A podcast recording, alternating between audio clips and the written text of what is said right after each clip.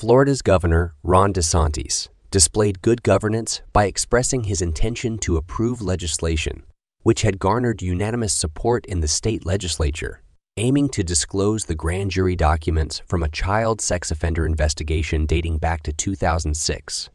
This poignant issue has made headlines again, and the governor believes unveiling these documents can shed light into the complexities of the case that resulted in only marginal charges back in 2006 against the infamous Epstein. Epstein's legal saga is a complex weave of many unsettling elements. He pleaded guilty in 2008 to state charges, which included solicitation of felony prostitution and procuring a minor for prostitution.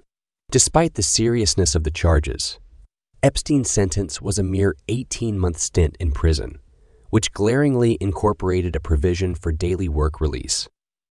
DeSantis, through social media posts, highlighted the urgency to make public all papers pertaining to Epstein's wrongdoings, emphasizing that while the federal counterparts continue dragging their feet on this issue, it was refreshing to see the state legislature proactively taking steps towards transparency. He reassured his commitment to solidifying this action by promising to sign the bill into law.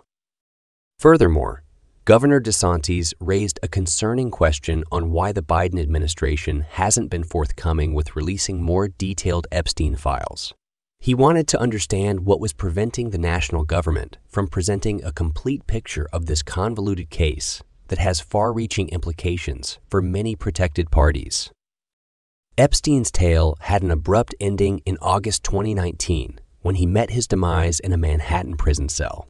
He was confined there, waiting for the beginning of a trial on federal sex trafficking charges, making his unexpected death even more shocking and contributing further intricacy. Recent developments have come from an unlikely source Epstein's brother, Mark. Earlier this month, Mark released photographs of Epstein's body after his prison cell death. The images, according to Mark, stoke doubts about the actual circumstances that precipitated his brother's demise. Dr. Barbara Sampson serves as New York City's chief medical examiner, and she made a controversial proclamation in August 2019 that the cause behind Epstein's death was suicide by hanging. This declaration faced opposition from certain quarters who considered the conclusion too simplistic, especially considering Epstein's high profile case. There was dissenting voice from a forensic pathologist who was hired by the Epstein family. The pathologist, doubting Sampson's conclusion of suicide, cited evidence that could possibly suggest a case of homicide, thereby contradicting the official statement.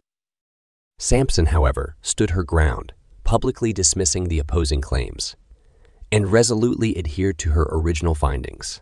She stated clearly that she remained staunchly behind the suicide by hanging conclusion, which she believed was buttressed by sound professional diligence.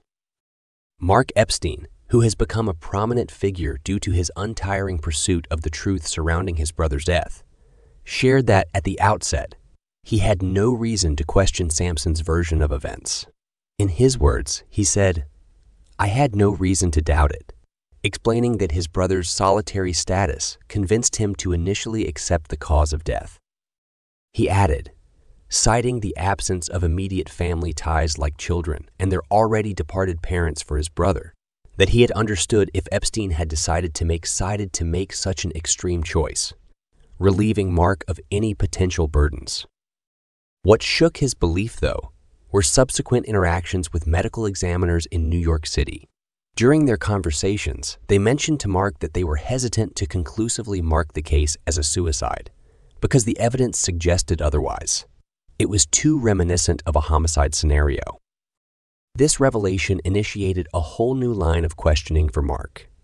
If it wasn't suicide, then it was murder and this potential twist introduced the all important questions of who could be the perpetrator and the exact method of execution used. Digging deeper into the controversial case, Mark Epstein, rather alarmingly, presented autopsy images of his brother that showed injuries on his neck. The distressing pictures hinted at the use of a thin instrument, possibly a wire or a thin rope, used for asphyxiation. In sum, Governor DeSantis' decision to bring the grand jury documents to public light is in line with a growing call for transparency. As new disclosures continue to fuel the controversy surrounding Epstein's case, it will certainly be interesting to see what new revelations these documents may hold.